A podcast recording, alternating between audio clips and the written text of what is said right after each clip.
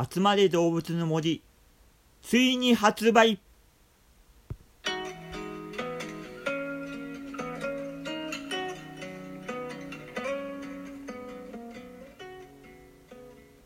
はい、動物の森ラジオです。というわけで、ついに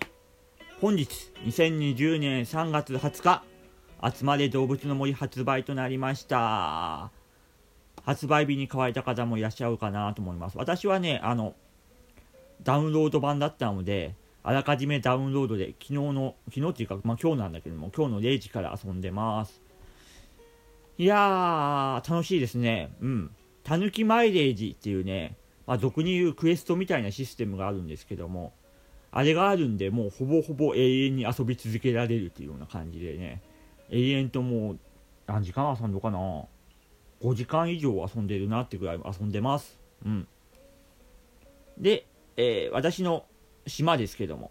初期住民、最初にね、住民が2人一緒についてきてくれるんですけども、それがアイリスさんっていうぐらいだから、リスさんですね。と、ピースさん、ネズミさんですね。その2人となりました。で、フータのテント、フータ博物館の館長ですね。フータのテント作るところまで進めてます。で、もはや家モードに変えました。うん。テントから家に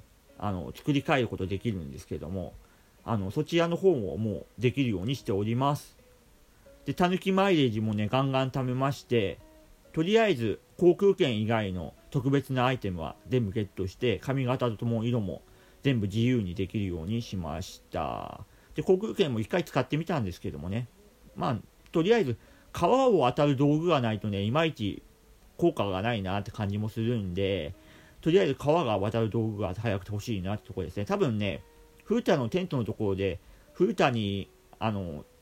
虫とか魚を収めたら手に入るのかな、レシピがと思ってるところです。あとスコップもないんですよ。で、スコップないんでね、なかなか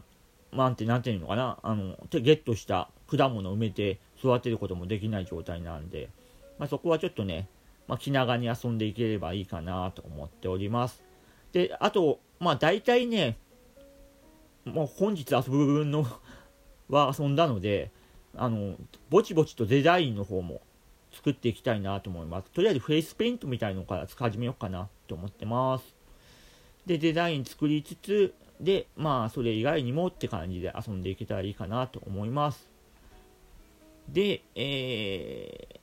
今のところ魚も虫もゲットしたんですけどもね、やっぱりフーターのテントができないとね、フーターのテントというかフーターが来てくれないと博物館納めができないんで、あんまり頑張ってね、魚虫集めても仕方ないかなと思う部分もあるので、ガンガン今売ってお金、手に入れて、今10万ベルぐらい貯金が溜まっているような状況ですね。はい。なんで家が建て替えることができたらすぐ拡張できるかなと思っております。うん。楽しみだってとこですね。で、集まれ動物の森はそんな感じなんですけども、動物の森ポケットキャンプの方、スマートフォン版ですね。そちらの方も、集まれ動物の森発売記念イベントということで、ログインボーナスがスタートしてます。で、1日目にね、たぬきちが座っている、テーブルと椅子のセットっていうのを言えばいいのかな。それの上の家具が手に入るので、なかなかね、固定キャラクターが入った家具は普通はリーフチケット300枚とかで売ってるようなものを普通に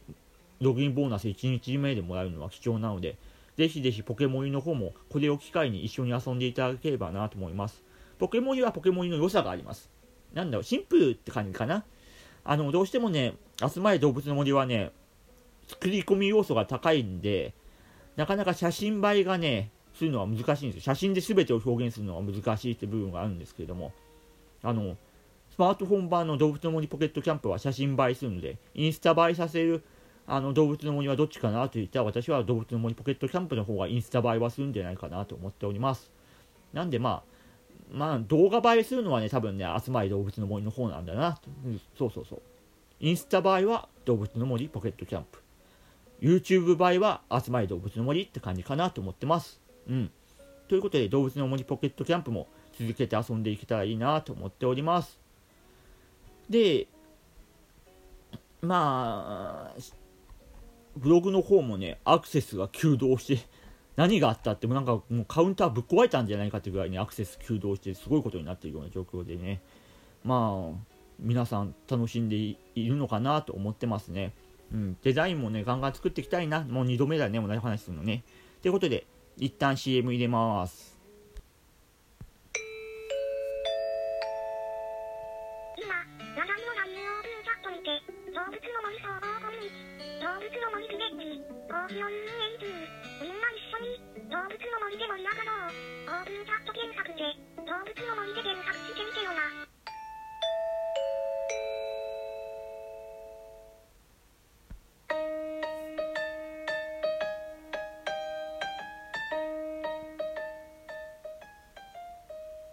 はい、というわけでね、動物の森ビレッジ。ビレッジはね、英語なんですよ。なんで、英語小文字なんですけども、動物の森、動物のがひらがなで、森が漢字、でビレッジが漢字じゃない、ビレッジが英語っていうようなね、LINE オープンチャットコミュニティを運営させていただいております。で、こちらのね、オープンチャットはね、すごくメンバーにも恵まれていて、非常にね、なんかすごく、楽しげないいコミュニティになってます。